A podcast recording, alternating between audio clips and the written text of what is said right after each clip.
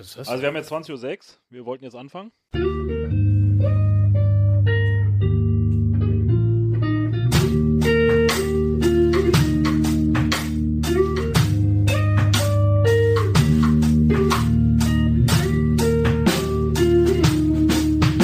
Hör die Ringe. Ein unerwarteter Podcast.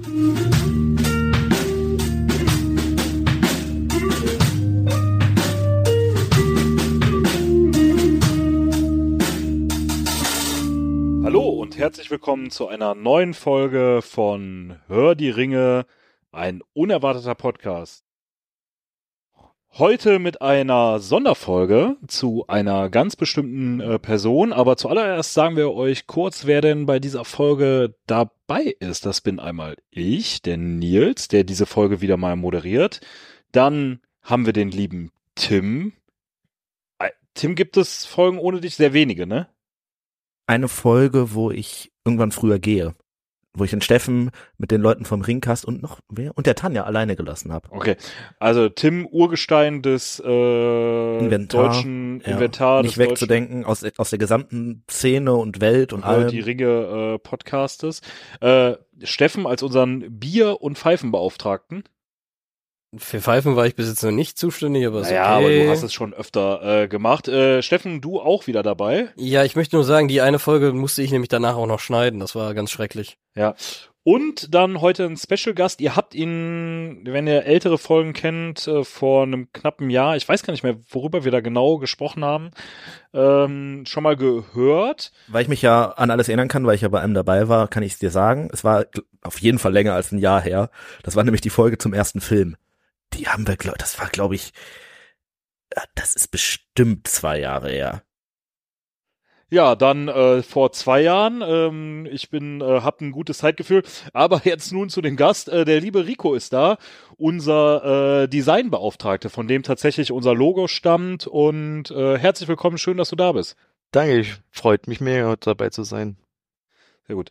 Äh, genau, äh, der Rico hat uns äh, auch schon öfter Bier geschickt. Er hat uns so mehrere 3D-Drucke gemacht. Also die ähm, äh, Gollum ist von ihm, Gondor ist von ihm, ähm, äh, Gondor sag ich. Äh, Minas Tirith ähm, ist von ihm der, der 3D-Druck und ansonsten, wie gesagt, unser die äh, Logo und diverse weitere Logos, äh, das Weihnachtsmann-Logo, was wir jetzt demnächst wieder auspacken können tatsächlich, was du uns mal extra noch entworfen hast und das äh, Osterhasen-Logo. Ja, äh, schön, dass du da bist und ja, ihr kennt es, wir fangen wie immer mit äh, Genussmitteln an. Bier und äh, Tabak. Und äh, das äh, Bier, lieber Rico, wo wir gerade schon bei dir sind, das hast du heute mitgebracht aus deiner Wahlheimat. Was hast du uns denn da mitgebracht? Ja, also wir trinken heute das Einsiedler Landbier aus der Chemnitzer Brauerei. Also das Einsiedler ist die Brauerei. Ähm, es ist tatsächlich ein relativ äh, solides, würziges Bier einfach und ich dachte, es passt ganz gut zum heutigen Thema. Da kommen wir ja später nochmal dazu. Ähm, ja, Ja, ja. Äh, wa warum hast du noch mal gesagt, passt das äh, ganz gut zum heutigen Thema? Äh, naja, einmal, weil es eben dieses äh, Würzige ist, unter anderem aber auch, weil es tatsächlich, äh, ohne dass man sich damit jetzt selbst befleckt, irgendwie ein stetiger Begleiter für mich war, das äh, letzte Jahr tatsächlich. Ähm, ja, gerne mal ausprobieren und vielleicht äh, wird es ja auch in eurem Alltag Einzug finden. Ja. Ähm, Tim, Steffen, wie findet ihr das Bier? Ich habe gerade hinten drauf geguckt, da steht ja tatsächlich drauf, dass das nach getrocknetem Stroh schmecken soll. das habe ich jetzt nicht rausgeschmeckt, muss ich sagen. Aber ich finde es eigentlich ganz äh, Weiß es lecker. auch nicht. Ich denke mir dann immer so, wer probiert denn getrocknetes Stroh? Also, Ja, Ey, Äh, da kenne ich eine sehr gute Brennerei, die können euch sagen, wie getrocknetes Stroh schmeckt. Die haben nämlich einen Schnaps, der so schmeckt. Aber ja, das ist der sogenannte Strohrum, glaube ich. Ne? Also, ähm, ich finde es eigentlich, also es schmeckt nicht so sehr fruchtig, süß oder so, sondern es ist eher so ein bisschen, ja, fast schon gerstig, weizig. Also jetzt nicht wie das Weizenbier, sondern wie der, der, der, das Korn. Ähm, aber so total gut zu süffeln, sehr, ähm, geschmeidig eigentlich. Ich glaube, geschmeidig ist das Adjektiv, was ich hier gerne verwenden würde. Also ich muss sagen, es, es steht explizit aufs Logo das Würzige. Das würde ich unterstreichen, aber also es ist jetzt nicht derbst würzig wie diverse andere Biere, die wir auch sogar schon mal verköstigt haben. Es ist dabei unglaublich süffig. Also ein stetiger Begleiter kann ich hier absolut nachvollziehen. Ähm, Ja, irgendwie halt was, also was Besonderes, aber trotzdem was irgendwie auch so ein Normalo-Bier, sage ich mal, ne? So ein alter Bier. Ich muss ja immer, ich bin ja immer für die Vergleiche zuständig. Deshalb sage ich auch direkt, ist euch diese kurze gedrungene Flasche aufgefallen? Also zwar auch eine typische Flasche, aber es ist nicht eben die langgezogene. ich dachte, dass die, die im 05er Osten günstiger ist. Ich glaube, die Flasche hat für die Rolle auch extra 20 Kilo zugelegt. Also das, ähm, bisschen klein und vorstellen. dickbauchig, Mhm. ne? So, Guck mich jetzt doch nicht so an. ja. ähm, ansonsten äh, finde ich, wir hatten, glaube ich, schon mal Bier von, von der Brauerei. Tim, du müsstest das wissen, als äh, Inventar des Podcastes. Da kann ich mich tatsächlich nicht dran erinnern, aber ich, es kann natürlich sein. Ich weiß, der, nee, der Rico hat, glaube ich, Nee, die, die wir damals, die ich euch geschickt habe, das war was anderes. Die sind aber tatsächlich relativ nah beieinander, die Ah, zwei Brauereien. ja. Also Sterntaler Brauerei oder sowas Ja, war das. ich ne? ja, weiß genau. gar nicht mehr. Ja, Das das. Aber auch hier wieder die Brauerei auf dem Bild scheint ist so ein bisschen typisch, glaube ich. Also äh, ist tatsächlich, sieht auch noch genauso aus, ist ziemlich cool. Ich fahre ja da jeden Tag dran vorbei.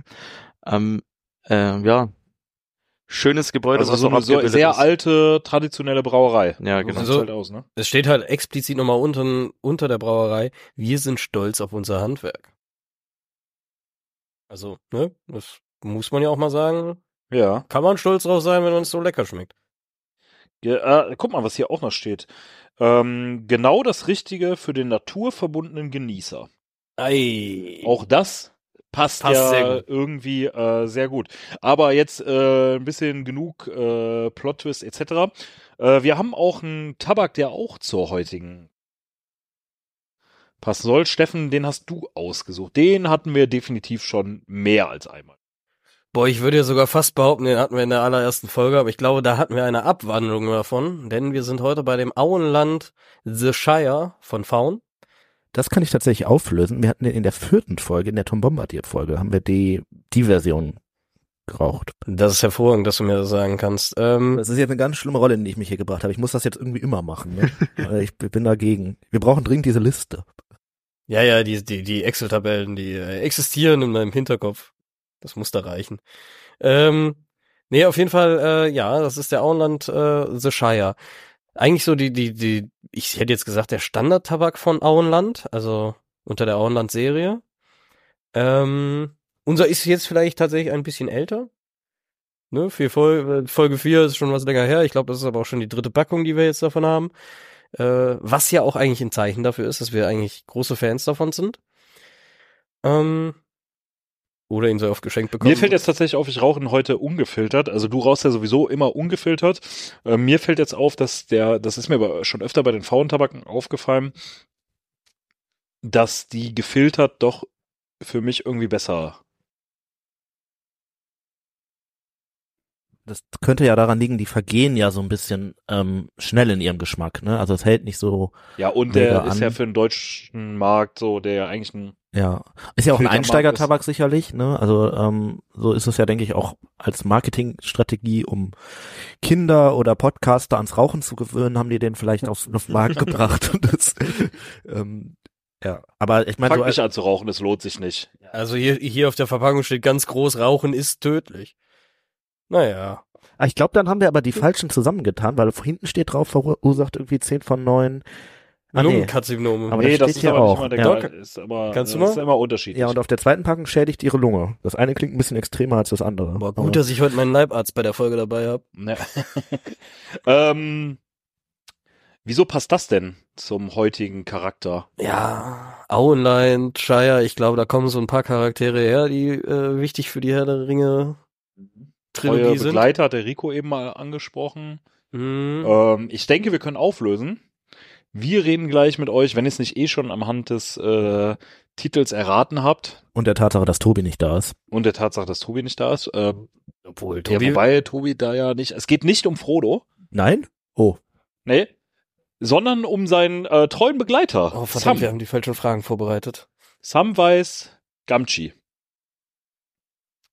Und äh, wenn ihr euch dafür interessiert oder wissen wollt, was wir so zu dem Thema denken, dann bleibt dran. Wie immer für euch eine kurze Unterbrechung. Und dann hören wir uns gleich wieder. Bis gleich.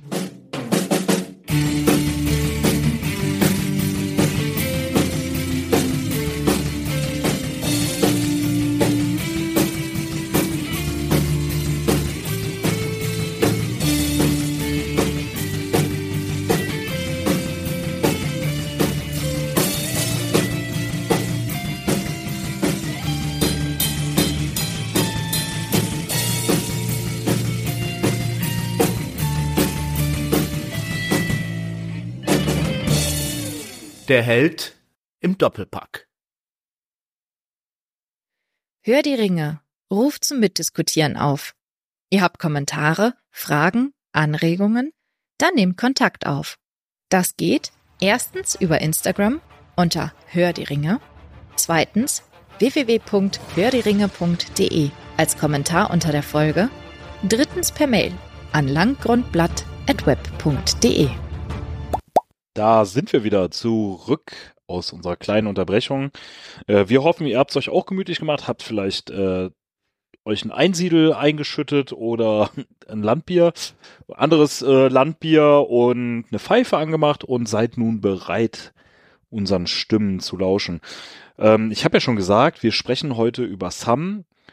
Äh, Tim, ich starte einfach mal bei dir. Was sagst du? Kann man Sam überhaupt ohne Frodo besprechen?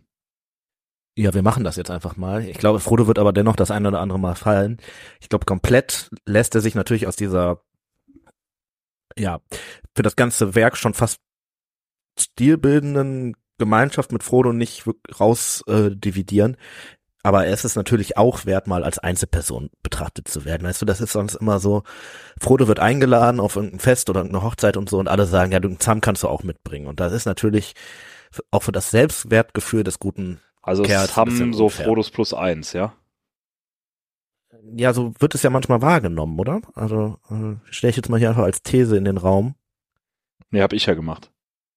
Ja, aber ich habe das übernommen und stell's auch in den Raum. Also die These ist jetzt zweimal im Raum. Okay. Also für mich ist Frodo eher das Plus eins, weil, also, die laden den Frodo nur ein, damit sie Sam dabei haben können, weil der ist lustig, der ist äh, ein fröhlicher Typ, den wollen sie haben und der Frodo ist, sitzt da in der Ecke und Weißt du, ja, äh, erstmal Rico, was sagst du? Na, ich finde hier auch die, die Gegenfrage cool. Also kann man Frodo prinzipiell auch ohne Sam besprechen? Finde ich nämlich eigentlich auch, Auch nicht. gut. Also das, Sogar fast die viel interessantere Frage, ne? Also, ja. Naja, schon, aber halt eher, dann wäre es eher wahrscheinlich eine Geschichte des Scheiterns, wobei es auch bei Sam wahrscheinlich eher eine Geschichte des Scheiterns oder des überhaupt nicht Auftauchens wäre. na, ich finde nur, dass es der, dem Charakter gerecht wird, muss man auch, In einer gewissen Symbiose leben sie irgendwie gefühlt, ne? genau. Äh, ich möchte noch bei Steffen sagen, ich könnte mir auch vorstellen, dass der, ein, der ist ja ein verdammt guter Koch. So, und alleine deshalb lädt man den wahrscheinlich schon gerne ein und hofft dann so, oh ja, hoffentlich bringt er auch was mit. Kaninchen-Ragout oder Tuften. Tuften oder Ach, Salat. Kaninchen wäre jetzt schon geil irgendwie so. Ja. Auf der Ähm, Straße lebt hier keins. also wir versuchen es jetzt mal ohne Frodo. Natürlich muss man ab und zu auf ihn eingehen, da der so wie man das bei Frodo haben wir das ja auch getan. Wo kommt Sam denn überhaupt her? Da können wir jetzt wieder Bezug nehmen zu unserem Tabak. Ihr dürft frei raussprechen. Der Tabak heißt soll The Shire, nur falls ihr es nicht vergessen haben solltet. ich- Auenland, ne? Auenland. Äh, Auenland, Beutlin, also beziehungsweise nicht Beutlin, aber in der Nähe von Beutelsend. Sam ist der Sohn vom ähm, der ähm, von Hamfast Gamgee und der hat diesen alten Ohm, der quasi für ihn so eine ja, also der wirklich richtiger Vater für den ist, ne, so kann man es vielleicht sagen. Und die leben halt unterhalb des von Beutelsend als ja Bedienstete der Familie Beutlin und sind da halt deren Gärtner. Wie das so ein bisschen im Landadel ist, man hält sich halt gewisse Leute, die ähm, Sachen für einen machen und die machen halt den Garten. Also ein Mann des einfachen Ja, ein Volk ist. Aber es scheint nicht so richtig so, diese Hierarchien scheinen nicht so ausgeprägt zu sein unbedingt, ne? So. Ja, ich finde, das, das wechselt immer total. Also manchmal ist es schon so, dass Sam so der Bedienstete ist ne? und dass auch so die anderen Hobbits, weil Mary und Pippin sind ja auch eher Adlige. So Pippin ist der Sohn vom Anführer vom Auenland und Mary ist der äh, Sohn vom Herrn von Bockland. Manchmal sind die schon so, so hier von wegen, wir wollen jetzt ein Bad haben, Sam, lass das mal ein oder koch jetzt mal hier oder so, ne? Aber manchmal ist es auch, auch total freundschaftlich und gleichgestellt. Das wechselt sehr, finde ich irgendwie. Ich glaube, das ist in der Geschichte der, der Hobbits untereinander wahrscheinlich irgendwo verankert. Die sind ja alle mehr oder minder dasselbe Alter. Und ähm, ich glaube wirklich, also wenn du mit dem schon aufgewachsen bist, ja, du bist mein Bediensteter, aber irgendwie, ne? Außerdem hast du sehr große Muskeln, weil du jeden Tag im Garten schuftest und nicht faul in der Ecke liegst wie ich. Wahrscheinlich haust du mir eh in der dunklen Ecke einfach den Arsch. Also ich kann mir schon vorstellen, dass gerade dadurch Frodos und Sams Verhältnis viel inniger ist als das zwischen Bilbo und seinem, also in dem alten oben. Das wird eher so ein richtiges, ne, Angestelltenverhältnis sein. Weil die zusammen aufgewachsen sind oder. Ja, genau. Und weil Frodo ja auch nur dahin gekommen ist. Also der ja gar, der ist ja da adoptiert worden hin. Und wahrscheinlich ist das dann auch so, dass man sich dann natürlich so seine Freunde sucht da in der Ecke und dann bleiben halt, wenn es nicht viele andere Adlige gibt, nur die Kinder von den Bediensteten. Das klingt gemein. Das war nicht so gemeint. Boah, ich glaube aber, das ist eine ziemlich gute Analyse eigentlich. Vorgeschichte schon von den beiden, dass sie sich so eng von klein auf sind. Ich stelle einfach mal so die Frage in den Raum, wie lebt Sam denn überhaupt, bevor es losgeht? Was wissen wir davon? Also wir wissen ja, dass er halt der Bedienstete ist, ne? also dass er da auch als Gärtner wirklich schon arbeitet, weil der alte Ohm ja irgendwann halt alt ist und das nicht mehr so gut kann und dann nur noch da als noch lebt, weil man den dann natürlich auch nicht rausschmeißt, aber die eigentliche Arbeit macht schon Sam. Ähm, und ich denke schon, dass der so ein, ja, eine, zumindest mal eine 40-Stunden-Woche hat, wenn nicht mehr, und äh, da schon, dass sein Vollzeitjob ist, sich um den Garten zu kümmern. Ähm, natürlich gehen die ab und zu auch mal nach Feierabend irgendwie in äh, einen grünen Drachen was trinken oder äh, machen sicherlich auch mal so ein paar äh, Da geht er ja gerne hin, ne? Ausflüge, nennen wir es jetzt mal, ne, was bei Hobbits halt dann heißt, ich gehe mal vor die Tür, aber halt nicht weit weg. Ähm, glaube, ansonsten habe ich mir das immer so vorgestellt, dass das so ein total bodenständiger Mensch ist, der halt zu Hause bleibt, sicherlich auch keine große Bibliothek hat oder Junggeselle? so. Äh, ja, wir wissen, dass er Junggeselle ist vor der äh, Geschichte sozusagen. Verliebt. In Er, schwar Rosi, er ne? schwärmt. Oder er schwärmt für Rosi, ne? Ähm,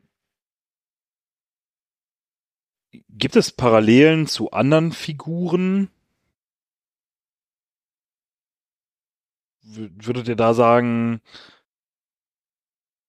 man kann Sam irgendwie da, äh, also gerade in seiner, äh, in der Historie kann man ja schon sagen, die Hobbits sind eigentlich alle ähnlich auf, aufgewachsen, so. Also ich glaube, es gibt halt ein gewisses Ja und Nein, was das angeht. Also zum Beispiel, wenn man das mit Mary und Pippin vergleicht, ist das nicht das gleiche Verhältnis, wie das Frodo und Sam haben. Aber natürlich gibt es auch so dieses, es ist klar, das sind zwar vier Freunde, aber es sind schon, das ist so ein bisschen wie bei Big Bang Theory, so, ne? Leonard und äh, Sheldon sind Freunde und äh, Raj und äh, Aber es sind schon alles unterschiedliche Charaktere. ja, das äh, würde ich schon sagen. Aber Frodo und Sam sind auch schon unterschiedlichere Charaktere, als es zum Beispiel Mary und Pippin sind. die man wenig auseinanderhalten kann, würde ich jetzt sagen. Ich denke auch, ne, wenn man sie so nicht gut kennt und vom Weiten sieht, dann wird schon das so sein, dass äh, dass Frodo und Sam, da wissen die Leute, das, das ist Frodo, das ist Sam und bei Mary und Pippin sind das halt die Leute, die da irgendwie Chaos stiften. Mhm. Also für mich sind das eigentlich immer so die beiden Freundesgruppen. Ja, Also so, Mhm. so einmal äh, Mary Pippin, die sind ja eindeutig äh, so Best Friends, deswegen lustigerweise erleben sie auch eine Story in, innerhalb des Herr der Ringes zusammen und andersrum Frodo und äh, Sam, die gehören halt auch irgendwie als Team zusammen. Auch jetzt aber auch, weil er Bediensteter ist. Also das ist so ein Ja, er kann auch nicht weg, so ne? Also ich würde auch gerne wissen, was in dem Arbeitsvertrag steht. Der kommt anscheinend da nicht raus. Hm. Aber ähm, ist schon so, dass das auch eine ganz klare, also bei denen gibt es eine klare Hierarchie. So, das kann man schon so sagen. Ne? Das ist bei mehreren Naja, da gibt es ja ein unbedingt so. Versprechen, womit wir darauf kommen könnten, ähm, wie ist er überhaupt in die Situation reingeraten? Und wir haben ja mal gesagt, wir ähm, Wir besprechen das alles so aus Filmsicht. Ich weiß nicht, Rico, ob du dich aus dem ersten Film daran erinn erinnerst du dich, äh, wie er da reingeraten ist in die äh, ganze Geschichte, also wie es überhaupt dazu gekommen ist, der, äh, dass Sam quasi Teil des Abenteuers wurde? Naja, also das war ja eigentlich so bedingt durch Neugierde tatsächlich. Also ähm, ich finde den Punkt tatsächlich auch ziemlich interessant, auf, das, was ihr gerade gesagt habt mit dem Bedienstetenverhältnis. Er kommt da nicht raus, weil äh, wenn er jetzt nicht da gewesen wäre, wäre er dann überhaupt dabei gewesen, theoretisch. Ähm, also weiß ich jetzt nicht, also ich bin auch ein Filmkind, ich kenne jetzt die Bücher nicht äh, so genau, deswegen kenne ich eventuelle Hintergründe dazu nicht. Ähm, das würde ich gleich jetzt nochmal in die Runde stellen, aber also im Film ist es Neugierde und wo dann quasi ja einmal gepackt wird, ne? Und durchs Neugierde Fenster, und Pflicht. Ja. durchs Fenster bewegt wird und ihm dann das ja quasi auferlegt wird. Ist das im Buch genauso? Nee, das ist schon eine bewusste Entscheidung. Frodo weiß da, er muss losgehen und nimmt Sam dann halt mit. Der ganze Aufbruch ist ja im Film auch sehr plötzlich, ne? Also Gandalf überstürzt, ne? Äh, nimmt die ja quasi und schmeißt die raus und sagt jetzt los. Ähm, und im Buch ist das ja eher so, die warten noch, bis der kommt und dann kommt der nicht und dann überlegen 10 sich. Jahre, 20 Jahre? 17 Jahre 17, tatsächlich, ne? ja. Also es ist ähm, schon ja eher da eine überlegte Entscheidung. Das heißt, da ist eigentlich Frodos Auswahl von Sam auch viel bewusster. Also er entscheidet da ja schon. Er sagt halt, er muss los und dann nimmt er halt Freunde mit. Und das ist dann halt unter anderem, muss man ja auch sagen, äh, Pippin zum Beispiel geht ja auch mit ihm aus Beutelsend im Buch los, direkt von Anfang an. Äh, aber ist dann halt auch Sam. Hm. Wobei ich da jetzt sagen muss, äh, für mich war das ja immer, ich habe erst die Bücher gelesen und dann die Filme gesehen. Ähm, für mich war das aber nichtsdestotrotz auch Gandalf, der, also wenn er ihn packt und dann quasi da so sagt, so, ich hab dich erwischt, du musst da jetzt äh, mitgehen.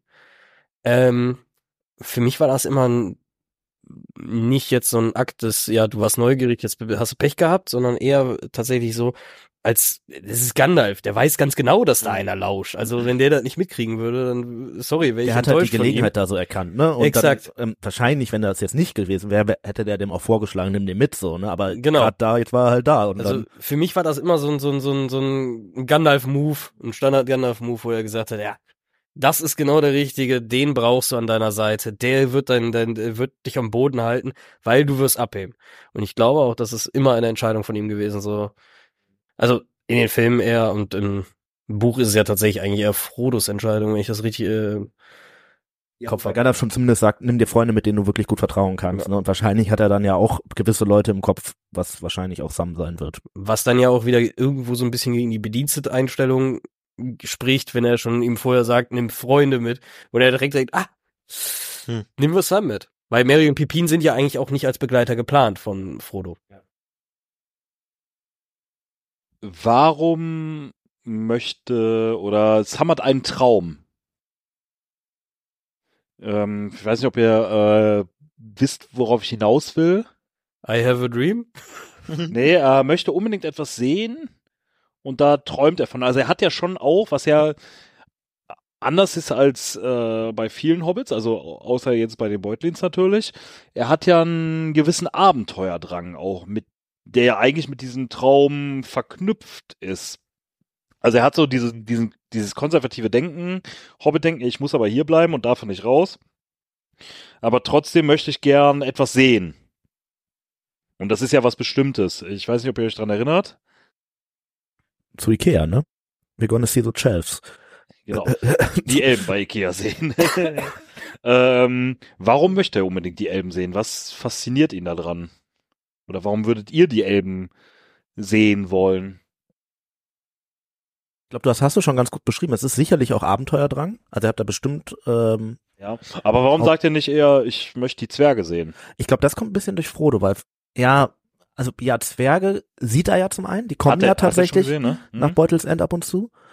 Ähm, und die Elben sind immer so ein bisschen vielleicht noch was, die sind was Besondereres. Die stehen über allen Dingen, ne? Ja, und die kriegt man vielleicht auch nicht so sehr mit. Die Zwerge, wenn die da ab und zu durchs Auenland ziehen, dann siehst du halt, okay, da läuft eine Gruppe Zwerge, weiß jeder Bescheid, was los ist. Aber die Elben sind ja eher unscheinbar, ne? Und dann, wenn du die nicht suchst, wirst du die wohl auch erstmal direkt nicht sehen. Und sie unterscheiden sich ja auch optisch viel stärker. Das auch noch, ne? Die sind ja dann auch nochmal, klar sind jetzt Zwerge auch wahrscheinlich eher so ein bisschen stämmiger und größer, also oder stärker als so ein Hobbit, ne, und auch eher so Abenteuer geeignet. Aber die Elben sind halt, ja, dieser, dieses, ja, diese, ähm, extremeren Menschen so schon, ne? Und die Ho Menschen sind ja für die Hobbits schon die extremeren Hobbits so. Und dann ist das quasi dann die Steigerung davon. Hm. Ich glaube ja persönlich, das ist eher so ein Traum eines horny kleinen Hobbits. Er möchte gerne mal hübsche Elben sehen. Wobei die ja auch schon äh, vor den Menschen eher Angst haben, oder? So vor den Elben ja komischerweise irgendwie nicht. Das ist ja schon direkt irgendwie immer so die Assoziierung des Ja, aber Guten. das kommt vielleicht durch die Naturverbundenheit. Dabei wissen wir jetzt äh, spätestens nach der Amazon-Serie, dass auch Elben äh, böse werden können. Das wissen wir spätestens seitdem, ja, das ist wahr. Ähm, aber ich, ich denke, das kommt durch die Und Naturverbundenheit. zum Vater der Orks werden können. Hobbits sind ja sehr naturliebendes Volk und die Elben am Ende ja auch. Gerade die, die da durchziehen, sind ja so diese in der Wildnis wandernden Elben. Ähm, und Menschen laufen halt da durch und machen alles kaputt und da haben die Hobbits, glaube ich, nicht so viel mit anzufangen. Aber dann müsste man ja eigentlich sagen, im Buch hätte äh, Sam relativ früh wieder abdrehen können, weil die, ich glaube, boah, dritte, vierte Kapitel, keine Ahnung, ist ja direkt, wir treffen auf die Elben im Wald und äh, Job, mein Job ist done. Ja. Tschüss, Frodo. Ja, also so wichtig kann, die, kann dieser Wunsch gar nicht gewesen sein, ich habe das so werden kann. Äh, ähm, über die Beziehung zu Frodo haben wir jetzt ja schon so ein bisschen gesprochen, ne? so dieses Angestelltenverhältnis, aber es ist schon mehr, das merkt man, er ist ihm ja schon sehr treu ergeben. Weiß man genau, woher rührt das? Oder gab es vielleicht in der Kindheit irgendwas, dass er war Frodo besonders gut zu ihm? Hat er den irgendwie da mal den Hintern gerettet oder mal für ihn ausgesagt? Oder woher kommt diese extremst also, weil Sam ist ja so, ansonsten jetzt niemand, der jetzt irgendwie vor irgendwem buckelt, macht er ja vor Frodo auch nicht, sondern, aber dass er sich da so auch so aufopfert. Ich würde ja persönlich vielleicht auch mal die These des äh, guten Samariters in den Raum stellen. Des Samariters. ich, ja, aber es ist vielleicht so ein bisschen tatsächlich so diese Klassengesellschaft, die es dann im Auenland ja doch gibt irgendwie. Ne? Es ist halt so, dass du als Bediensteter dann deinen Job hast, den Höhergestellten zu dienen. Und es ist vielleicht auch tatsächlich einfach, wenn man sich so la- jahrelang kennt, entwickelt sich halt, also entwickelt man ja halt so freundschaftliche Gefühle füreinander meistens. Oder und ein Hass. grundlegender Persönlichkeitszug, den er mitbringt. Ja, ja, auf jeden Fall, Ja. ne? Also er bringt das auch auf jeden Fall das von sich aus rein, ne? Wenn jetzt Saruman mit Frodo aufgewachsen wäre, wäre es vielleicht anders gelaufen, so. Ne? Also ich, ich fand vorhin äh, Tims Einwand eigentlich ziemlich gut, von wegen, ähm, ne, Frodo kommt neu quasi in diese Familie rein. Er kommt ja auch von woanders aus dem Auenland, ähm, wird adoptiert von Bilbo. Und ähm, ich glaube einfach, das hat eine Verbundenheit zu, zwischen den beiden geschaffen, ähm, die ihm, also diese Freundschaft halt so sichert. Und äh, ja. Sam ist dann noch sehr loyal allgemein als Charakter und deswegen wird er dann wahrscheinlich auch seine Freundschaft sehr stark, ähm, ja, würde ihn dazu treiben, ihn äh, Frodo so zu unterstützen. Wie ist dann Sams Reiseerfahrung mit Frodo? Er hätte ihm Was- Pfanne über den Kopf ziehen sollen, Alter. Ja? Einfach eine Erziehungsstelle. Erzie- äh, ja, heute schon. Ja, also ich würde schon fast sagen, halt, das ist ja traumatisierend. Naja, der kommt aus diesem friedlichen Auland äh, hinein in die äh, große weiße Welt. Äh, Wird erstmal von so gruseligen Kuttenträgern da verfolgt irgendwie, äh, flieht zu den Elben, denkt ja eigentlich auch, okay, dann haben wir das jetzt geschafft. Und als nächstes läuft er dann irgendwie so ein riesiges Zwergengrab und wird von so einem Feuerdämon angegriffen. Also ich glaube ich schon so, dass der da Dinge sieht, mit denen der nicht gerechnet hat. Sagen wir es mal ganz diplomatisch. Naja, gut, er, er lebt aber Höhen und Tiefen mit Frodo. Also aus seiner persönlichen Sicht ist es natürlich immer eine Höhe, ob er den, den, den Elbenzirkus oder wie man ihn nennen möchte, im Wald sieht. Danach äh, ähm, kommt er ja auch später nochmal zu Elrond. Also er hat immer diese, diese Höhen, dann wird er verfolgt, wieder Tiefe, wieder Höhe.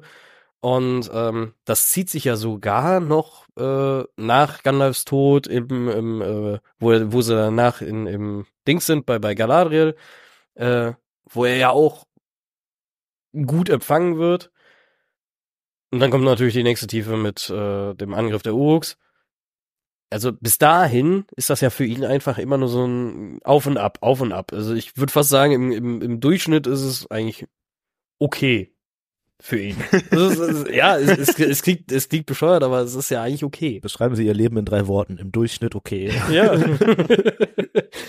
Und ähm, also bis dahin, wo er ja die Entscheidung trifft, dass er selber nur mit Frodo jetzt unterwegs ist nach Mordor, war ja alles irgendwie gut und böse im Wechsel. Danach wird's halt scheiß. Und da hat er keine Möglichkeit mehr, weil da gibt's keinen Rückweg. Ja, ich glaube, er wächst auch da so rein, weil er halt gebraucht wird. Ne, das ist, ähm, es gibt ja niemand anderen mehr, der Frodo da helfen kann. Und dann ist das halt, ja, am Ende sein Job. So sieht er das zumindest auf jeden Fall. Und dann macht er den halt. Ne? Also wenn da jetzt noch ein Gandalf oder so rumgelaufen wäre, wäre er jetzt auch nicht böse gewesen, wenn der das macht. Aber ähm, das ist äh, auch so einer seiner grundlegenden Charakterzüge, dass er dann halt diesen Mut aus Loyalität entwickelt, so könnte man es vielleicht nennen, ne? oder aus Freundschaft. Ne? Ja, also ich, ich, ich finde fände es schwach zu sagen, äh, das ist einfach mein Job und ich mache das. Ich glaube, also das ist nicht Sam, das würde nicht funktionieren, sondern aber er ist. Steht ja nicht in seiner Jobbeschreibung als Gärtner drin, so. Da ähm, würde würd ich mal gerne noch eine kurze Zwischenfrage einstellen, die mir gerade mal so in den Sinn kommt. Warum Gärtner? Er könnte ja auch der Koch sein, die Reinigungskraft, der Weinlieferant, der was weiß ich, was gibt's denn sonst noch für der persönliche Butler? Aber er ist der Gärtner. Warum, warum, warum, was glaubt ihr, Gärtner? Was macht, äh, was hat Tolkien sich da vielleicht bei gedacht? Oder hat er sich da was gedacht? Oder hat er gedacht, ja, er muss irgendeinen Job haben?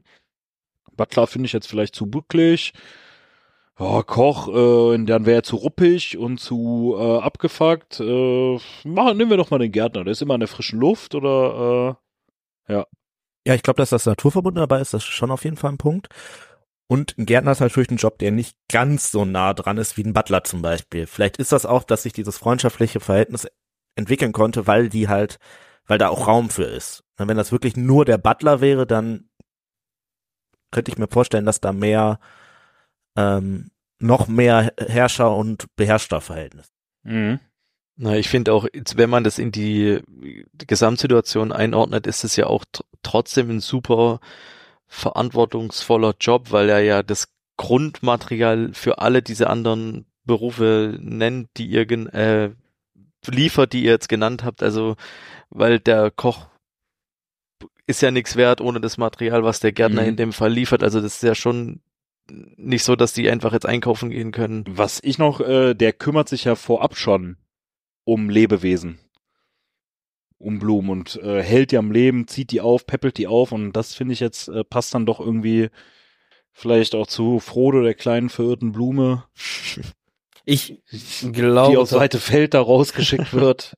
Ich glaube tatsächlich, dass Tolkien das sehr viel pragmatischer sieht. Im Zweifelsfall ist es immer der Gärtner. ne? Also das wissen wir alle. In jedem guten Krimi ist im Zweifelsfall der Gärtner der Mörder. Und ähm, andersrum hat er halt einfach den Gärtner genommen. Nee, äh, einfach als er angefangen hat, das Buch zu schreiben, auch schon diese Kirit Ungol-Szene im Kopf gehabt und dachte sich, ja, okay, wir brauchen jetzt irgendwas Kammerjäger-mäßiges und dann war es halt Gärtner als. Oder nach Steffens Theorie, er hat einfach von vornherein eigentlich einen Mord geplant. Ja, oder es gibt einen Mord, der noch nicht so ähm, aufgedeckt wurde. Vielleicht hat Sam auch einfach den besten Freund von Frodo umgebracht, um den Posten zu übernehmen. Und deswegen musste er halt mit. Naja, Gollum ist jetzt in der Lava, ne? Also oh, die waren, die waren auch teilweise gute Freunde, ne? Also zu der Reiseerfahrung äh, würde ich noch sagen, dass es eigentlich für mich auch so ein Ding ist, dass er immer dieses große Ganze im Blick hat. Also was ihn, finde ich, von den meisten Gefährten tatsächlich doch unterscheidet. Also diese, dieses Ziel vor Augen, aber auch den, die Ist-Situation. Das unterscheidet ihn sehr, finde ich. Also und das sehr unegoistisch. Und im Zweifelsfall, der Typ weiß wenigstens, äh, unter welcher Pflanze Kartoffeln wachsen. Tuften sind wichtig. Oh gut, ja. Ähm, verändert sich die Beziehung von Frodo und Sam so im Laufe des Abenteuers? Würdet ihr da irgendwie sagen, man merkt da was oder? Ich würde sagen schon, also Natur gegeben, weil sich die ähm, Voraussetzungen, in denen die existieren, ja total ändern. Also vorher leben die halt im Auenland und dann laufen die halt nach Mordor. Beide, beide reifen natürlich auch. Genau, beide reifen sehr. Oder äh, verändern sich. Ich glaube, die Beziehung zerbricht auch ein, also nee, die Beziehung verändert sich, weil Frodo ja auch ein Stück weit zerbricht und Sam dann mehr Aspekte von dem, was Frodo ja eigentlich vorher in diese Beziehung eingebracht hat, dass er eher der, ich sag mal, Intellektuelle ist, der dann gegebenenfalls auch die ähm, die Entscheidung trifft, es geht weiter. Die Metaphern und so. im Film raushauen kann und die. Genau, das Brot auf der Treppe. Äh, du weißt, glaube ich, was ich meine. Also es, Sam übernimmt immer viel mehr als Rolle in der ganzen Geschichte und wächst da total rein. Frodo ist am Anfang ja schon so angelegt, dass das Er der Hauptheld eher, ist. ne? Genau. Am Anfang, also die wechseln sich irgendwann ab mit stark und Ja, genau, so würde ich es vielleicht auch echt sagen. Das, das wird dann, findet dann seinen Höhepunkt so in dieser Geschichte mit Sam nimmt den Ring, Sam trägt Frodo, so, ne? Wobei ähm, Sam natürlich nie diese große Last hat wie Frodo. Nur was ich mich auch gefragt habe, ähm, der im Film wird's ja doch sehr deutlich, ich weiß ja nicht, oder im Film stellen die es ja so dar, von wegen, schon als Frodo das erste Mal den Ring ansteckt, ist ja irgendwie so, oh, hm, ein bisschen in Versuchung ist er doch. Er ist zwar nie so in dieser ganz großen Versuchung, er ist ja auch Hobbit und ist auch äh, auf jeden Fall, naja, fast der stärkste Ringträger. Abgesehen halt, von, also was den Widerstand angeht, abgesehen halt von Sam, der dem das irgendwie, ja, der nimmt den halt und wechselt sich dann halt ab und äh, Der den aber auch viel kürzer hat als Frodo, muss man natürlich auch sagen, ne? ja klar, aber bei Frodo ist von Anfang an dieses so, hm, da ist Aber man muss sagen, bei Sam, er nimmt den zu einem Zeitpunkt, wo es am kritischsten ist. Weil, also so nah an Sauron hat dieser Ring einfach noch viel, viel mehr Macht. Das Problem ist eher bei ihm am Charakter, was willst du denn korrumpieren? Was ist denn der Wunsch von Sam? Zurück ins Auenland gehen und äh, Da gibt es ja sogar eine, eine Szene, wo er sich dann so vorstellt, ich bin hier der große Gärtner Ja. und äh, ne? Aber das ist genau der Punkt, glaube ich, weswegen der auch als Ringträger am Ende ja so erfolgreich ist, weil Sam in seinem Leben ja immer auch nur die Person ist, die beherrscht wird. Und dann gibt es viele Leute, die natürlich daraus den Wunsch entwickeln, auch Macht auszuüben und zu beherrschen. Aber er halt nicht, sondern weil er ist komplett loyal zu seinem äh, Freund, zu seinem Herrn. Beides kann man da austauschen. zu Gandalf ja letztendlich auch Zu Gandalf, genau. äh, ähm, durchgehen, weil es ist ja Gandalfs Auftrag irgendwie. Genau, auch. er versucht sein Versprechen oder er hält da sein Versprechen. Ähm, und das heißt, der Ring hat keine Angriffsfläche auf ihn. Und Stefan hat schon recht, er nimmt das an der Grenze zu Mordor, in einem Zeitpunkt, wo es natürlich auch sehr verzweifelt ist und da ist natürlich auch immer die Versuchung, sowas zu benutzen, zu nehmen, nochmal viel größer. Sind das so, also das ist auf jeden Fall einer der Hero-Momente. Fällt euch dann noch irgendwie ein anderer Hero-Moment ein? ähm, sein Kampf gegen Also- Kankra, also Wo er den trägt, ja, oder das ist schon einer der klassischsten. ähm, Ja, das ist, glaube ich, so der ganz große, oder? Also auch dann natürlich die ganze Geschichte, dann den Frodo den Schicksalsberg quasi hochzutreten, ist natürlich irgendwie einer seiner großen Leistungen. Ähm, wahrscheinlich auch die Geschichte am Mount Hen, dass er sich durchsetzt und Frodo quasi nicht alleine gehen lässt. Ähm, und dann gibt's natürlich immer noch so ein paar kleinere. Zum Beispiel Moria ist, glaube ich, kein Zufall, dass er quasi einen Ork bekommt, den er erschlagen darf, so als, ne, auch er braucht eine gewisse Charakterentwicklung, dass er da so ein bisschen in diese Rolle rein wächst des Beschützers. Ähm, Also ich, ich, ich finde, es, es gibt halt diese Wende spätestens zu dem Zeitpunkt, wo sie Moria betreten, äh, äh, Mordor betreten, wo Sam zum Helden wird und Frodo zur Belastung. Oder zu, zum, zum, zum, ja, Nebencharakter eigentlich erstmal für eine lange Zeit. Ähm, und, und da ist dann so sein, sein, ja, Glow-Up, können wir es nennen. Ähm, wo er dann wirklich sagt, ja, ich, also, ne, ich muss das jetzt vorantreiben. Jetzt bin ich, sind wir so weit gekommen. Wir müssen das pushen. Äh, Frodo ist nicht mehr zurechnungsfähig. Ich sag dem auch, wenn er, wenn er Scheiße labert. So, also, ne, all diese Punkte kommen ja genau dann. Bis dahin ist er wirklich eigentlich nur der Begleiter. Und dann ändert das sich halt wirklich schlagartig für auf beiden Seiten vom Begleiter zum zum äh, ja treibenden Element. Das sieht man ja auch daran, dass davor eigentlich immer Frodo die Person ist, die redet. Ja, also im El- Elrons Rat redet er mit Gandalf. Sam ist da und wird auch was gefragt, aber hauptredende Person ist Frodo. Genauso wie es ja zum Beispiel bei Faramir auch ist. Faramir hat den Großteil seiner Interaktion mit Frodo und nicht mit Sam, weil das halt der die Person ist, die entscheidet, wo es hingeht. Und Sam geht halt mit. Und das ändert sich halt dann. Frodo ist der Ringträger. Bis zu dem Zeitpunkt, also nein, äh, auch noch teilweise in, äh, Der sich ja auch als erster Mordor. wie selbstverständlich gemeldet hat, ne? So, der ja der, deshalb vielleicht auch schon so ein bisschen, was, was ihr ja gerade gesagt habt, äh, ein bisschen mehr äh, Ambitionen hat, etc., Held zu sein, was äh, Sam ja so gar nicht hat, sondern der sagt dann einfach nur, als treuer, loyaler Freund, ja, scheiße, der hat sich jetzt gemeldet, ja gut, da muss ich halt mitgehen. Ja, und das, das ist ja der Punkt, weswegen er nicht korrumpiert werden kann. Ähm, für ihn ist sein Weltbild, ich bin der Freund von Frodo, dem helfe ich, wann immer es geht. Das ist mein Herr, nichtsdestotrotz, also mein, mein, mein Chef. Und ich will Gärtner sein. Es ist, also, also, so plump wie dieser Charakter dadurch wirkt, wenn man das, wenn man das so aufbaut, ist es halt einfach so simpel auch, das zu sagen, dass er er hat keine Ambition im Sinne von, ich möchte irgendwann der strahlende Held sein, was Frodo durchaus hat.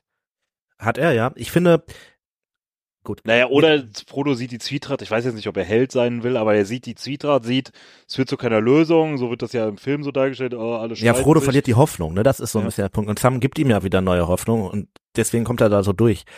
Was, also, um jetzt mal was zu sagen, was der Tobi wieder nicht hören darf, aber wir tun dem guten Frodo hier vielleicht gerade sogar ein bisschen Unrecht, wenn wir das so schwarz-weiß darstellen, wie wir es gerade tun. Weil natürlich auch die Frage ist, was passiert denn, wenn Sam länger den Ring hat? Natürlich strebt er nicht nach Macht, aber was passiert, wenn er diese Macht nutzen könnte, wollte, um zum Beispiel Frodo zu verteidigen? Wenn er den Ring behalten hätte. Das hätte wäre ja ein Weg gewesen, wie man vielleicht an den rankommt als Ring oder als Sauron. Sam ist am Ende, glaube ich, so ein bisschen, also ich habe das immer so verstanden, er steht so für das Bodenständige und für den Leser sogar auch ein bisschen, weil Frodo eher abgehoben, also abgehobenerer Charakter ist, der ein bisschen so ein Träumer ist. Und Sam ist ein sehr, das ist halt so ein sehr handfester Typ irgendwie. Und dieses Handfeste fehlt dann dem Frodo, der dann mit seiner etwas verträumten Art in Mordor halt scheitert, weil er da nicht weiterkommt. Und das kriegt er dann halt von Sam dazu geliefert.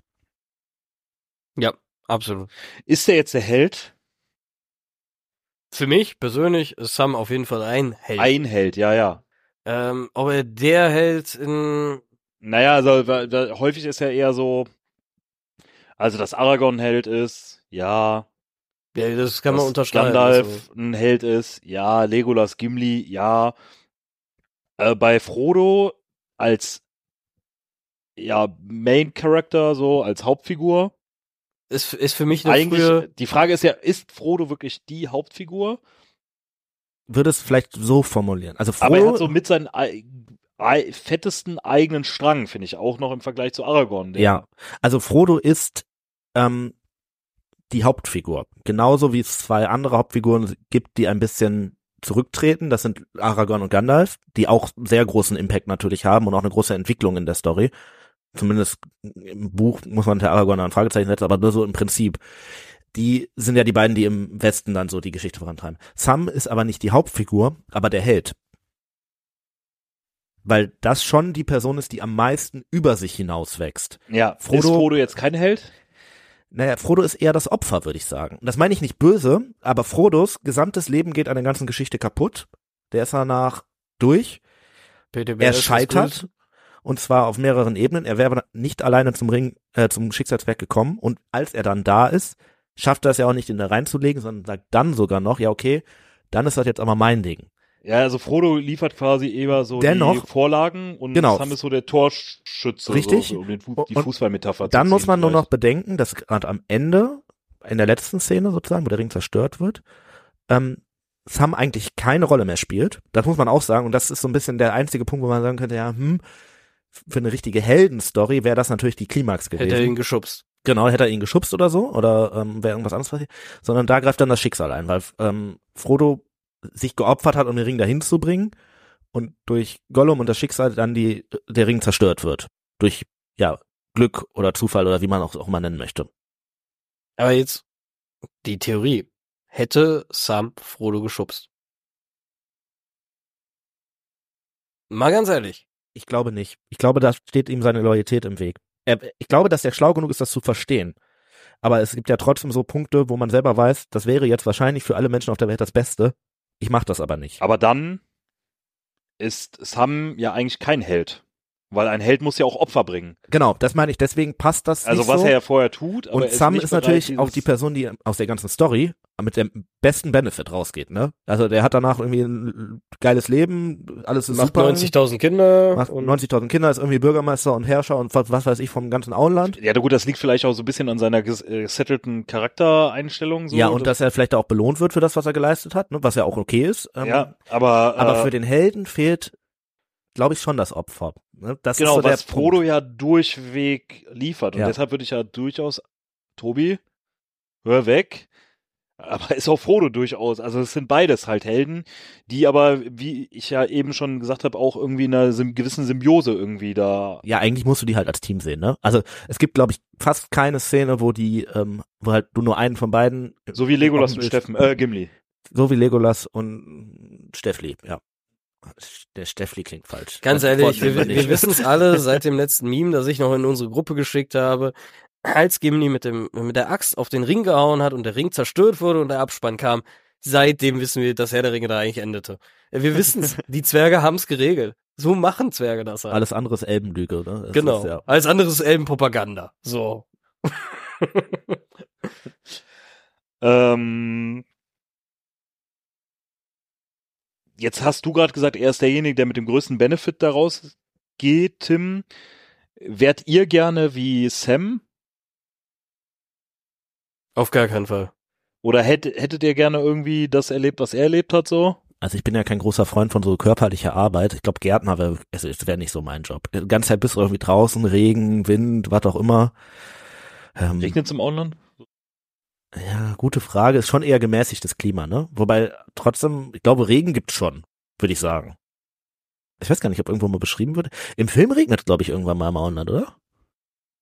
Die Pflanzen wachsen ja relativ gut. Irgendwie also. müssen die Pflanzen ja auch wachsen, das stimmt. Ja gut, vielleicht funktioniert das ja da anders. Ich meine, da ist Tabak auch nicht schädlich. Also ich muss aber sagen, dass ich charakterlich schon sagen muss, dass es doch schon erstrebenswert sein kann, so zu sein wie er, aber wenn man das Gesamtpaket ansieht, äh, diese Last dann auch äh, dazu zu bekommen von so einem Begleiter, weiß ich jetzt nicht, ob das wirklich erstrebenswert ist dann am Ende. Also die- also ich finde, es ist einfach ein Charakter, wo man Respekt zollen muss. So. Also der- wir wissen alle, ich bin ja eigentlich ein Gimli. Ich würde lieber mit meinem besten Freund auf der Mauer stehen und versuchen, eine Wette machen, wer am meisten Orks geschlachtet. würdest ja aber nix sehen. Das wäre mir egal. ja, aber wir, Ich also irgendeine Ich muss es ja nicht sehen, komm.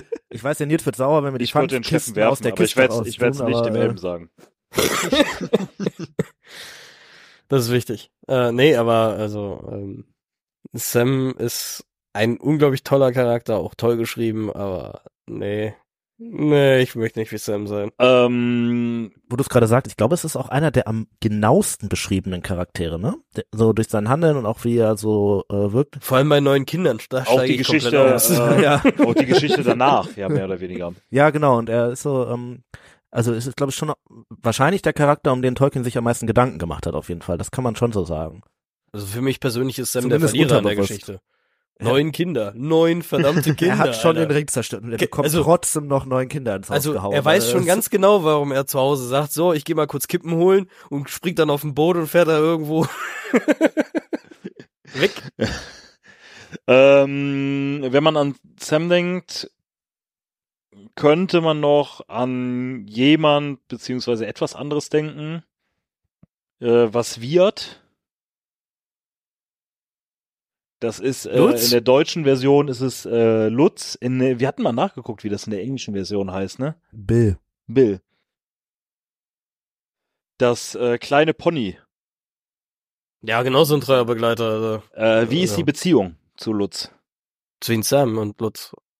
Nee, also das ist, äh, Ist er so ein, äh, wie heißt er, das ist Haben ein Pferdejunge. Pferdeflüsterer? Ich habe ja immer den Eindruck, dass die Beziehung zwischen Lump, Lut, na, Lump, äh, zwischen den Lumpen und zwischen Lutz und Sam sehr ähnlich ist wie zwischen Frodo und Sam, nur halt mit vertauschten Rollen. Also, ähm, gerade dieses, ich kümmere mich jetzt hier drum und äh, der treue Begleiter und so, das projiziert Sam, glaube ich, schon auch auf das Pony so und äh, das ist natürlich an sich schon ein sehr loyaler Mensch und wahrscheinlich, wenn du so, so ein Tier ein gewisses gewisse Bindung entwickelst, willst du halt auch einfach nicht, dass das von äh, Wölfen gefressen wird. Aber ähm, da ist schon mehr als einfach nur eine gewisse Zweckgemeinschaft. So, Boah, aber- da trägt halt hier unsere Sachen. Dann muss ich dir jetzt gerade wirklich widersprechen. Also die Beziehung zwischen Sam und Frodo ist ja eher weniger Es fehlt die Hierarchie. Ich glaube, da hast du recht. Also dies, ähm, dieses ja. Gleichgestellte. Mhm. So, und bei Sam und Lutz ist es halt einfach, Sam liebt dieses Pferd. Dieses Pferd liebt Sam. Also die beiden sind sich ja wirklich, also sie sind sich auch sehr ähnlich. Ja, Das muss man die, ehrlich die, sagen. Die Hierarchie kommt eher dadurch, dass halt ein Hobbit und ein Tier ist, so, ne? Aber es ist, du hast schon recht, vom Charakterzug scheinen die schon sehr ähnlich zu sein. Ja, aber, aber äh, ja, du sagst, das ist eine Hierarchie, aber ich finde, das kommt genau nicht raus. Also dieses, dieses Pferd und dieser, dieser Hobbit sind Ja, ich meine nur, dass so, zum Beispiel, also das Hobbit, das Pferd läuft dem Hobbit halt hinterher, egal wo der hinläuft, so. Das heißt, der Hobbit entscheidet schon, wo es hingeht, so. Natürlich ist das nicht das gleiche wie, das ist halt keine so zwischenmenschliche Beziehung, wie es zwischen Frodo und Sam der Fall ist.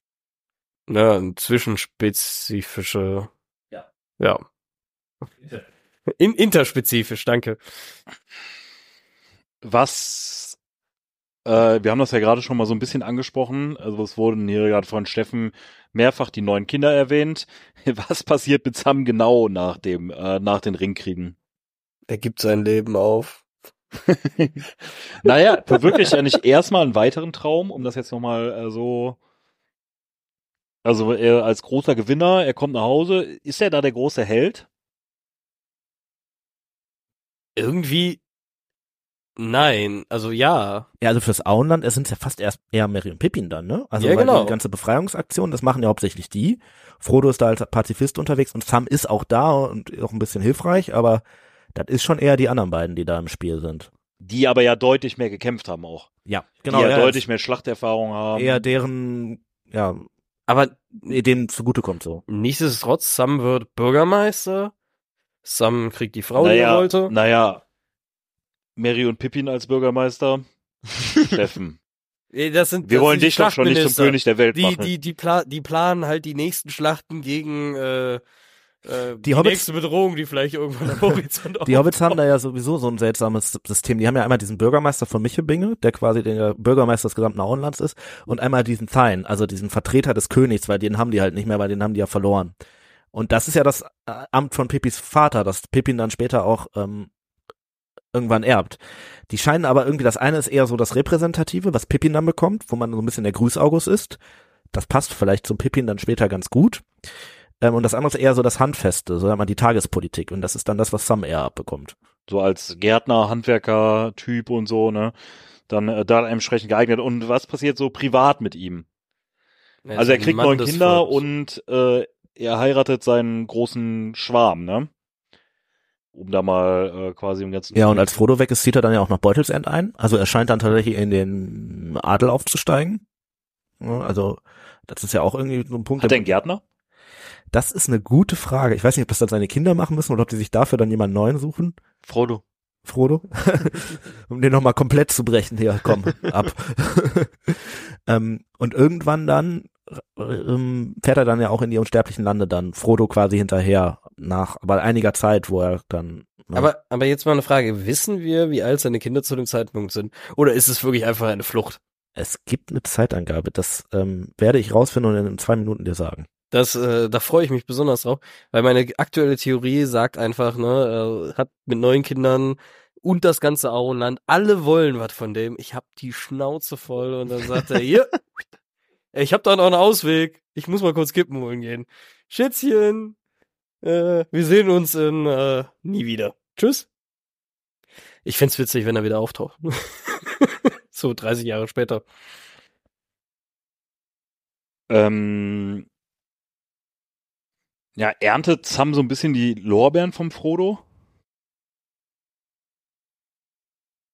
Mich möchte ich nicht enttäuschen, aber das älteste Kind von Sam ist zu dem Zeitpunkt, wo er flieht, 61 Jahre alt. Also Äh, gut, Wobei- jetzt rechnen wir neunmal Minus und dann das ist Ja, ich kann natürlich Geht ja noch. das Jüngste. Vielleicht hat Wo er beim letzten flieht, kein- bezeichnet man das als Fliehen? Nein, ich, der Steffen hat das ja als, ja, ich hab's äh, als Fliegen bezeichnet. Also geht er tatsächlich in ver- wohlverdienten Ruhestand? Das Boah, der ist Typ 40 ist belastungsfähig. zu dem Zeitpunkt. Ja, aber das ist noch relativ jung für ihn.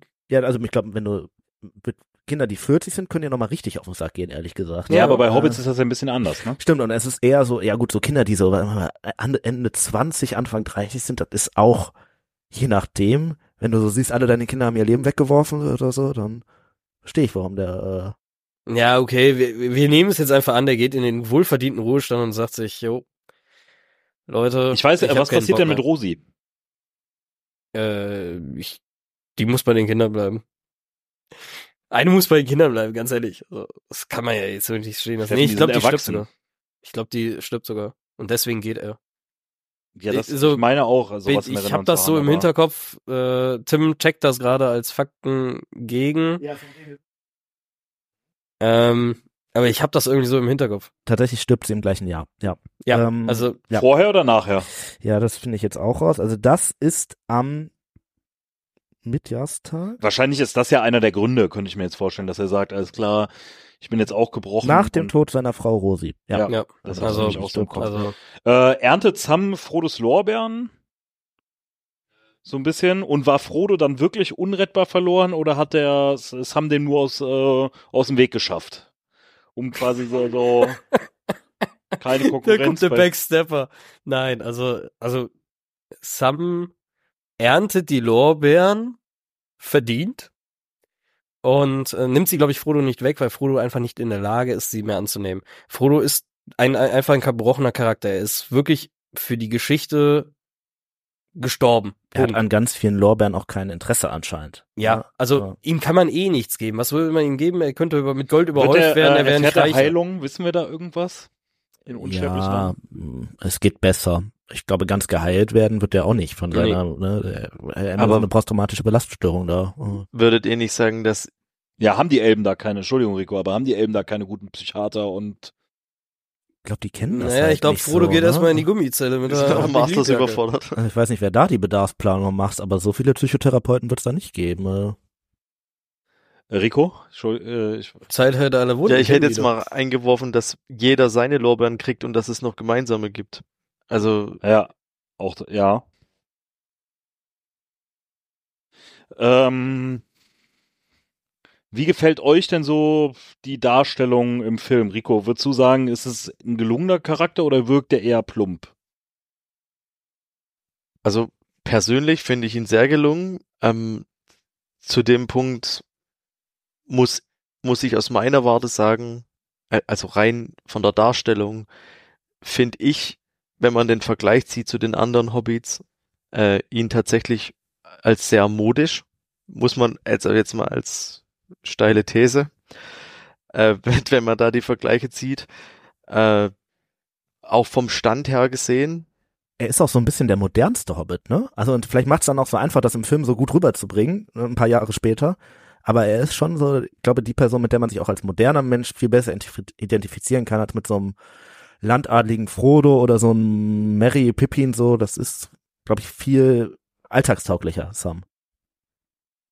Also ich denke auch dadurch, dass er so gut beschrieben ist, ist er halt für den Betrachter sehr nahbar. Also ich wollte vorhin schon einwerfen, ob man nicht sogar Sam als menschlichsten Charakter sehen kann.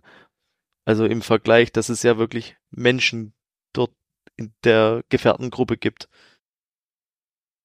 Dem menschlichsten zu unserem heutigen Pendant. Richtig. Ja, da richtig. mal eine Frage zu. Also du sagst, der mit der menschlichste, der Tim hat gerade eben gesagt, der mit am besten beschriebenste Charakter.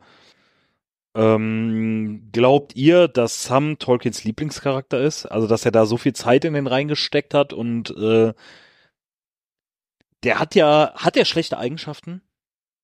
Also außer, dass er zu neugierig ist und da ein bisschen lauscht, was ich ja aber auch Dickköpfig eher könnte man ihm jetzt vorwerfen, so, ne? Höchstens. ja, aber und das dieses neugierig oft ja auch ich als jetzt aber gut. nicht unbedingt als schlecht. Und auch dickköpfig kann ja mitunter gut sein, ne? Ja, ist es ja auch in dem Fall. Also das stimmt Ich schon. finde, du bist falsch und ich bin richtig. ich äh, Da bleibe ich jetzt auch ja, dickköpfig. Okay, ja. Nee, aber äh, glaubt ihr, dass das der, also äh, dickköpfig haben wir, Ich, neugierig, hat er sonst noch schlechte Eigenschaften und ist das vielleicht Tolkiens Lieblingscharakter? Ist das so dieser perfekte Charakter? nee, ich, also ich persönlich glaube nicht, dass es, also ich weiß nicht, ob es eine Aussage dazu gibt von Tolkien, aber eine, äh, ich glaube nicht, dass es sein Lieblingscharakter ist. Ich glaube, Tolkien verarbeitet damit tatsächlich auch irgendwo was. Das, äh, dazu gibt's ja mehrere Theorien auch. Ähm, das würde jetzt zu weit führen. Und ähm, das ist nicht sein Lieblingscharakter, weil er ihn eben nicht so divers schreibt. Also er hat keine Entwicklung er- oder er ist halt einfach Sam. Ja, also es gibt eine Aussage von Tolkien, dass eigentlich ja nicht sein, also es ist schon der Charakter, wo er die meiste Arbeit reingesteckt hat. Am Lieblingscharakter wüsste ich nicht, dass er dazu irgendwann mal was sagt. Es gibt auch Aussagen von ihm, dass er zum Beispiel glaubt, dass Faramir ihn am ähnlichsten ist, was man jetzt als Lieblingscharakter vielleicht interpretieren könnte, was aber ja eigentlich nicht das gleiche ist. Kommt drauf an, wie sehr er sich selber mag, ne? Genau. Das ist immer so das Ding. Äh, ähm, ich glaube schon, dass es zumindest einer der Top drei ist, würde ich jetzt mal sagen. So zumindest von den großen Aus dem- Charakteren. Aus dem Herr der Ringe. Aus dem Herrn der Ringe. Ich glaube, aus dem Gesamtwerk. Da äh, gibt's andere. Die sind aber schon alle tot. Und vielleicht ist er auch der am leichtesten zu beschreibende, weil er eben so nahbar ist. Also dass es leicht Also- von der Hand geht. Also ich kann mir gut vorstellen, also wenn ich, wenn ich, wenn ich jetzt mal darüber nachdenke, ich schreibe eine Geschichte und schreibe einen Sam da rein. Ich glaube, das wäre so die Idealvorstellung meines besten Freundes, der mich halt wirklich durch alles trägt. Und ich denke auch so, kann man das auch sehen. Ich glaube, so wird dieser Gedanke entstanden sein. Also sorry. ja, vielleicht hat er da tatsächlich jemanden vor Au Augen gehabt, so, ne? Glaube ich Äh, auch, Gerade so aus dem sehr. Ersten Weltkrieg irgendwie. Ja. Ja.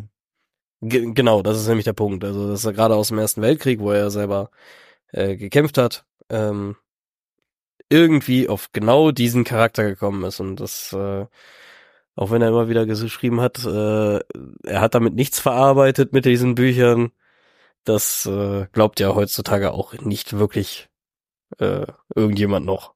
Tolkien hat gelogen. In dem Zusammenhang finde ich schon interessant, dass er wie so ein Inventory dann doch ist. Also, dass er echt immer alles dabei hat und auch gut würzen kann. Gut würzen kann der Mann.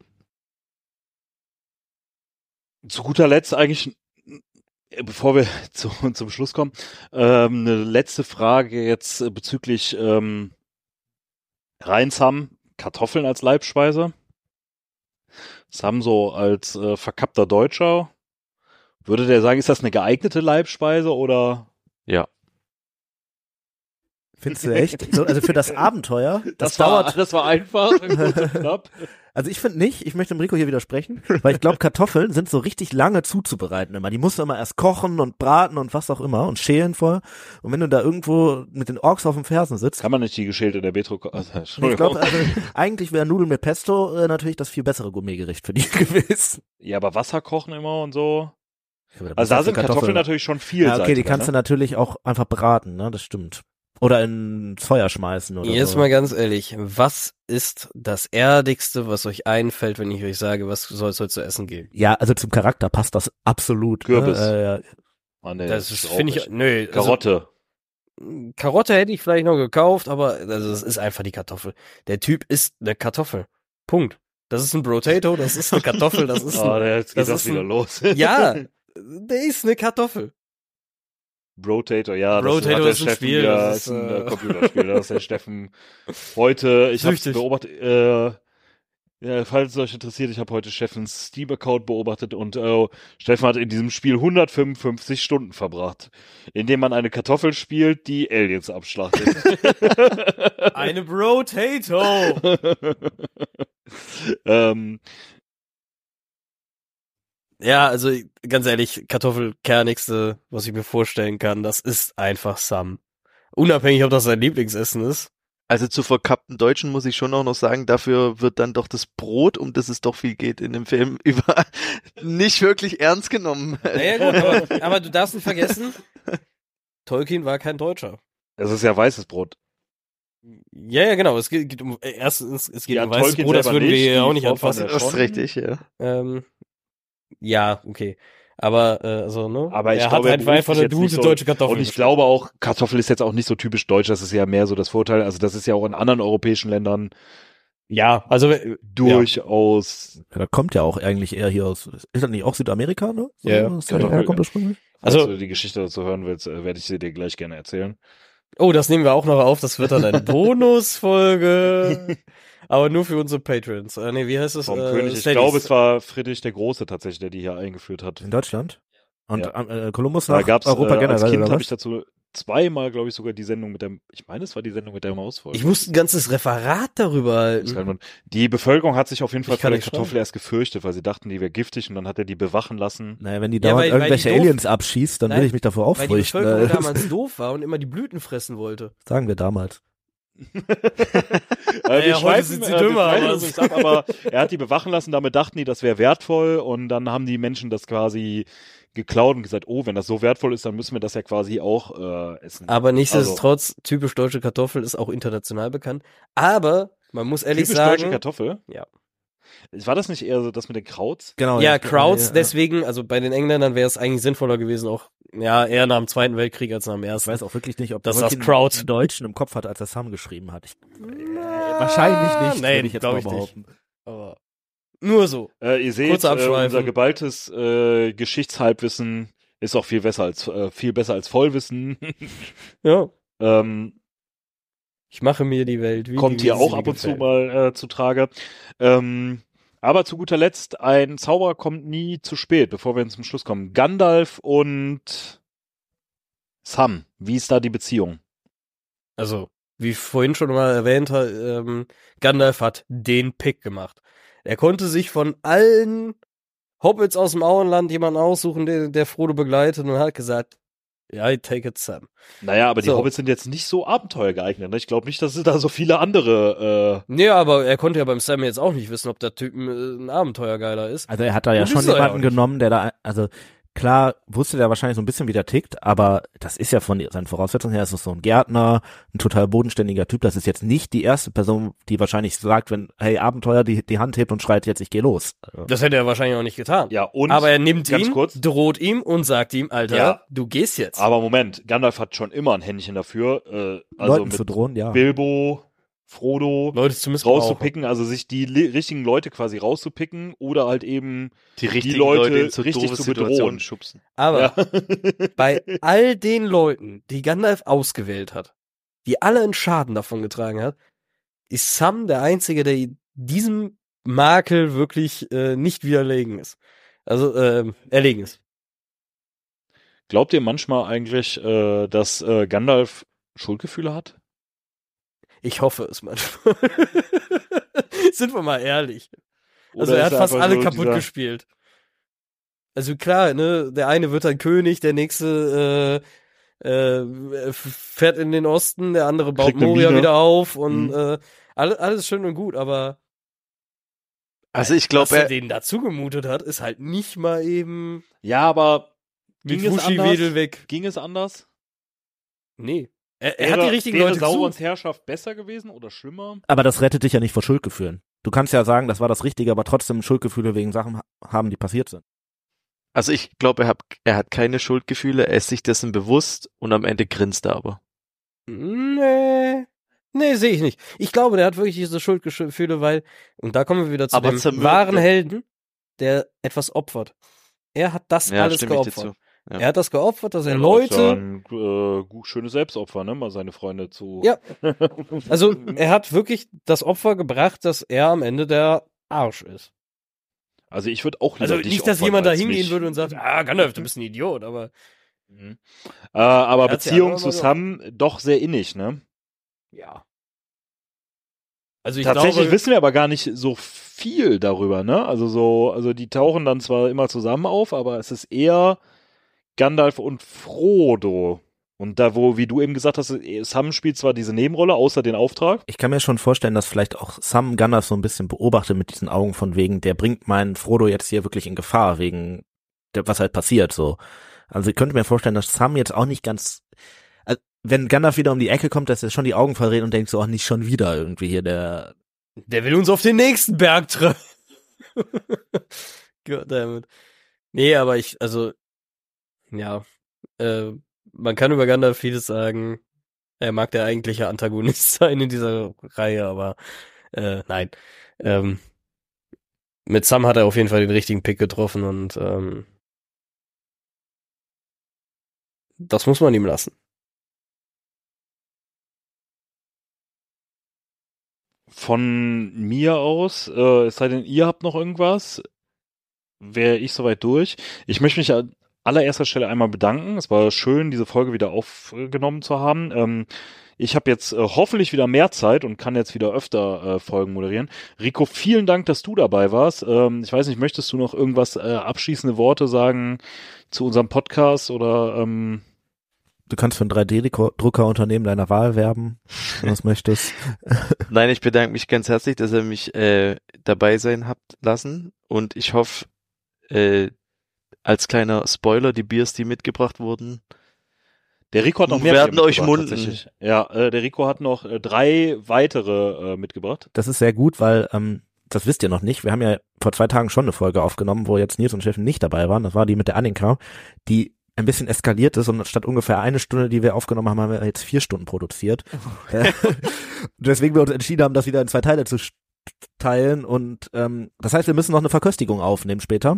Äh, also nicht unbedingt heute, aber später, später. Ja, und dann ist es immer gut, wenn man weitere Getränke hat. Spoiler, dafür ist das perfekte Bier dabei, aber dazu Das werdet ihr dann sehen. später. Spoiler rückwirkend, das würde jetzt sehr absurd. Ihr habt nämlich die anderen Folgen schon gehört. Ja, genau, weil die kommt nämlich vorher raus. Äh, ja, aber gut, das wissen wir ja nicht.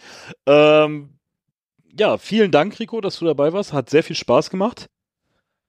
Ähm, Steffen, schön auch, dass du dabei warst.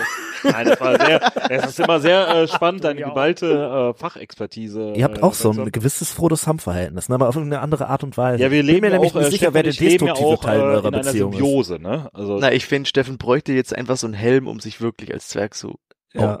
Also Eine eigentlich, also Steffen Von versucht einer auch regelmäßig beides, mit einer. Axt zu zerteilen, aber es gelingt ihm nie.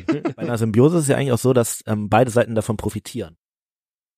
Äh, Oh, ja. doch, ja.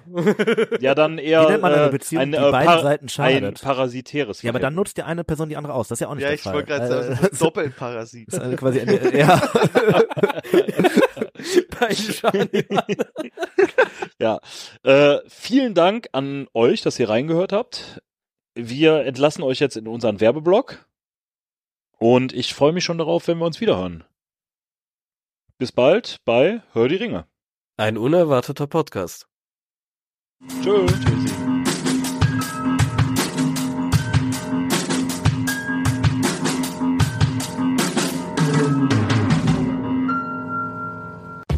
Wie könnt ihr Hör die Ringe unterstützen?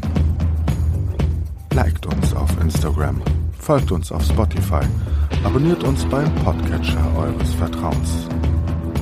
Auch über Bewertungen freuen wir uns immer.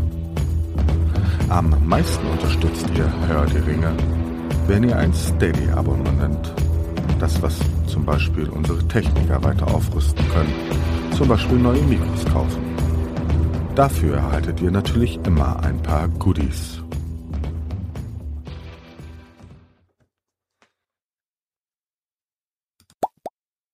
Ja, diese, genau die, die, diese, diese, weil ich kenne das so, dass wenn man das macht, dass man dann einen Ast nimmt, der schon diese Biegung hat, was ja aber in, in, mit einem Loch nicht geht. Also der, der muss das ja irgendwie hohl gekriegt haben. Na, ich, ich, ich glaube, der hat es entweder Äh, das liegt daran, dass der Ausgang, das ist ja eigentlich Mono. ein Zweikanal, genau, äh, mit doppelt Stereo. Und äh, zumindest beim Output. Und, Voll ja. Ästhet.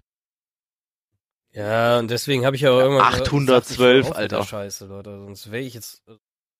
Also ich mach's ab und zu mal so aus Gaudi, weil ich eigentlich immer witzig finde, das einfach mal zu sehen, aber also während der Corona-Zeit, wo wir auch extra danach eingekauft haben, also da saßen wir teilweise da, haben abends GOT geguckt und haben halt acht Biere getappt zu dritt. Also immer durch Ja, ja. eine Flasche zu dritt getrunken. Wir sind trotzdem bei acht Flaschen immer noch Ja. zwei pro Person. Ja, naja, es geht schon, aber jeden Tag. Ja, Also ne? es war dann echt ein bisschen, Das war ja bei uns, als wir hier, äh, äh, ich habe ja aufgehört in dem Moment, wo ich die 365 Tage Challenge, die wir ja untereinander nur ausgerufen hatten, geschafft hatte. Dann habe ich gesagt, so jetzt. Also öffne ich diese App. 365 in 365. Ja. Ich hatte, ich Und dann hatte, habe ich, dann habe ich gesagt, jetzt Du hast ich fast die das App, ich hab da. wir haben 500 in einem Jahr, hatte ich ja. Puh, ekelhaft. Was hast du denn gemacht?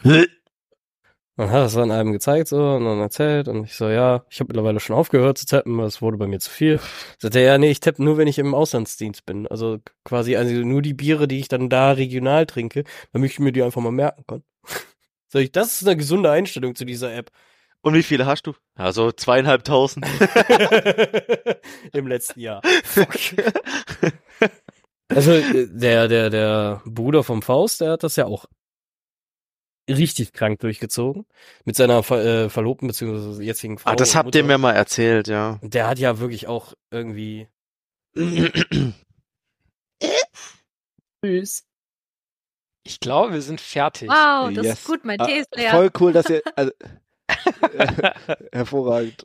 Mein, mein Bier auch. Müsste eigentlich seit zwei Stunden im Bett sein. Uhr und dann sind es so vier Stunden und denkt so, ah. Aber das ist so, Ich glaube, ich weiß nicht, wie es bei dir aussieht, aber bei mir ist es eher Ähm, Februar nächstes Jahr. ja, gut. Sa- Sarah, Sarah und ich haben versucht, Sarah und ich haben versucht, letztens irgendwie einen Termin zum gemeinsamen Football schauen mit ein paar Freunden zu Oh. finden und da ist halt Ja. auch, ich weiß nicht, wo wir jetzt gelandet sind, ich glaube im 17.12. oder sowas in die Ecke. Aber es ist jetzt auch im Moment eine schlimme Zeit, was Termine angeht. Ja, November sowieso. äh, und Dezember ist katastrophal. Was. dabei ist und dass das vielleicht nicht jedermanns Sache ist.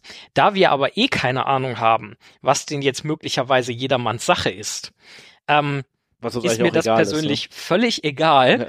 Ähm, denn ich fand super interessant. Das ist der Hauptgrund, warum ich diesen Podcast hier mitmache. Ähm, und ich bin mir sicher, dass das auch ganz viele Leute einfach ultra interessant finden. Und wenn ihr mir natürlich noch die Tees schicken könntet, die ihr getrunken habt, weil das würden wir dann auch noch verlinken, dass die Ja. Leute, Ja, die sich, also das, das, das ja, so kann ich das nicht. Ähm, ah, aber wo ihr es gerade sagt, ähm, ah, mein PC macht hier irgendwie andere Sachen als was aber er es soll. geht. Wenn ich mich jetzt bewege, macht der nichts mehr. Ja. Das steht drauf, das Würzige, deswegen muss Nils das erstmal noch ein bisschen Richtig. den anderen Tisch. Hocker. Oh, Steffen, mach den Finger raus. Scheiße, es wird echt ein bisschen eng, glaube ich. Eine Hör die Ringe Produktion 2024.